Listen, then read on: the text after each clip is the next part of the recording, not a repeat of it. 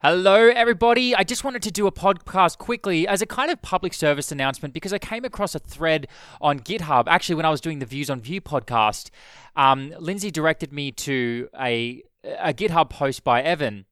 Um, and it's it's actually from an, the original discussion was somebody basically saying there's so many different ways to do things with Vue now, um, and he's saying how you can use like the composition API, you can use it in like a React kind of way, you can use it in a kind of Angular kind of way, is what he was saying. I'm not really sure what he means by this because I don't have a lot of experience with those other frameworks, but I get the general gist of it. He's basically saying there are so many different ways that you can use Vue now. What's the recommended approach? And I thought Evan gave a really fantastic response to this and follow up response. And I'm not going to go into details um, what he says because I don't really want to paraphrase. It's something that's got um, there's a lot of nuance behind what he's saying, and so I think you should go read it yourself. I'll make sure that I put this in the show notes. Uh, but I want to give you the summary that he says at the end, and I want to read this to you out loud because it's important. It gives you an idea, um, as somebody using Vue, what the future recommendation for Vue is going to be. And honestly, it's actually kind of what the current recommendation for how we use Vue should be. Um, and there's three points, and these are those. First, use SFCs, which is single file components. They're the ones where you got the template and the script tag. Use FSCs with script setup and the composition API. So, what does he mean by that? Once again, SFC is those um, single file components where you've got the template at the top, the script tag as well, and you can also add um, a, a style tag as well if you'd like in the in that one file, which basically covers the whole component. Now, the script setup part, this is a new way of using the composition API, and basically, it allows Vue to um, it allows Vue to basically take out a lot of the boilerplate you need for the composition API. So you know how often you'll say export default and then you'll add the setup function. You don't have to do any of that anymore. Um, it's all done for you, uh, and it does like it. Uh, I think it does a few other cool things. I, am worried I'm going to get this wrong, so double check this. But I think, for example, um, there are places where you don't have to use dot value. I might get be getting that mixed up with another RFC. But anyway, the point being script using script with setup makes the boilerplate for the composition API even easier. Ah, that's right. It also means you don't actually have to export all of your variables. They'll automatically be exported onto the template. Now, a few people raised some concerns about performance there, where it would end up exposing everything on the template, but it's actually doing some smart things at compile time and only um, exposing things to the template that are actually being used in the template. So that's actually a non issue. Uh, and he then goes on to say composition API. So use single file components with script setup and the composition API. And the script setup part and the composition API part, they kind of go hand in hand. Um, yeah, so that's the first thing. The second thing is use Visual Studio Code with Volar. So Volar, V O L A R, is kind of like an, an alternative to um, what's the current one we have? Vetur. I don't know how you say it, Vetter, Vito, whatever it's called.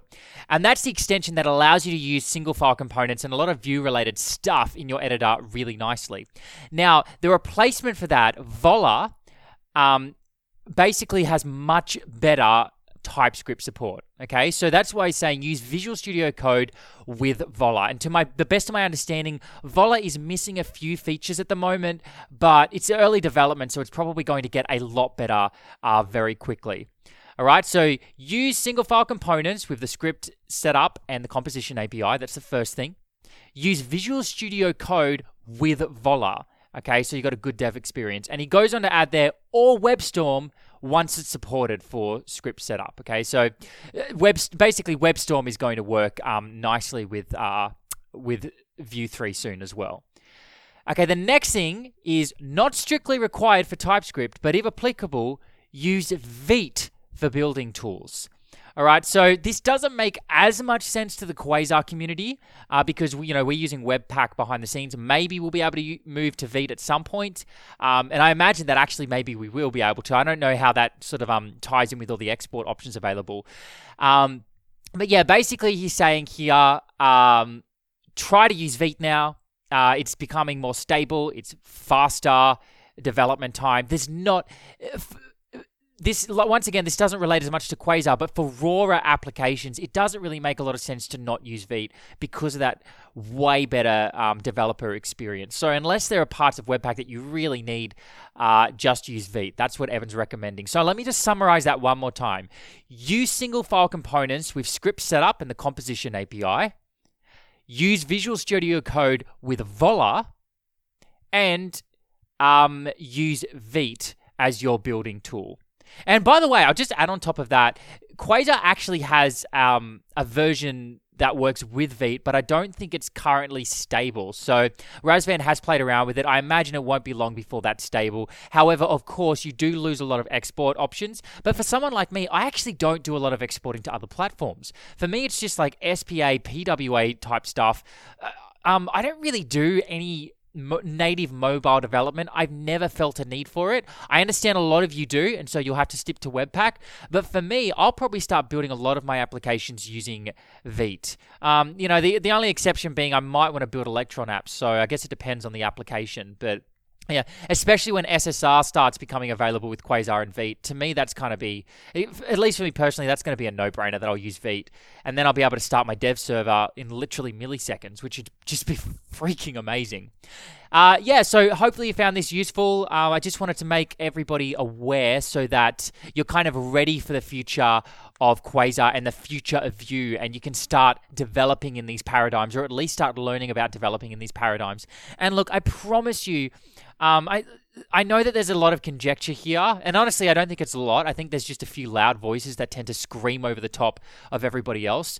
But um, it really is not so bad using the composition API. In fact, I've just found it better in just about every way.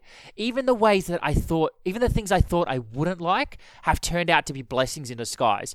So, for example, I didn't like that I had to export everything at the bottom of my um, script tag. Now, I absolutely love that because uh, certainly, you know, especially as my um, application grows, it's really easy for me to communicate to other developers and even my future self what is being exposed on the template. I scroll straight down to the script tag, I find the thing that I want to like look into or know about, and then I'll control click it so I can jump to that part in the code. It really is just, it's so nice to have that little extra bit of functionality that, um, even when you're not using TypeScript, the IDE support is just amazing. And, you know, I've been using Vita with um, template interpolation, which basically means if I've got a variable in my template, uh, I can easily control click that and basically, you know, click through variables to very easily um, find out where code is coming from. You know, get a better idea of how things are happening. And so, no, that's I've actually had problems with that in the past where it's very difficult to set up and get it working. With the composition API, it's like my new Vue 3 projects have just worked straight away, no problems. I can click through to components when I go all in with the composition API. So, personally, I almost never use the options API anymore, and I'm probably not going to use it much in my videos anymore. Um, I'm probably going to go hardcore with the composition API since it does seem to be the recommended way of um, doing things. Well, it clearly is the recommended way since the creator of Vue is now saying use the composition API with script setup. So, yeah, thank you so much for listening to this podcast. Um, I hope you found it useful. Uh, yeah, and if you like this kind of thing, then go ahead and check out quasarcomponents.com. Uh, I'm going to start using a lot more sort of um, composition API stuff in that series. I think I have been anyway from memory, but I'm going to commit now to making sure that I'm just doing composition API stuff at um, in my videos at components.com so that you're ready in the future so that you're getting a taste with this. And you know what? Those component videos are a perfect way to get an introduction to the composition API because we don't use it very much. We just use little bits of it here and there so that I can demonstrate using the component. So if you want to dab your toe into the well of the composition API, then definitely check out quasarcomponents.com. That course is going to be available to buy very, very soon. And when I say soon, I mean literally within the next um, couple of weeks. So thanks so much for listening, and I'll see you in a future podcast. Bye for now. Oh, and remember, there is nothing you can't build.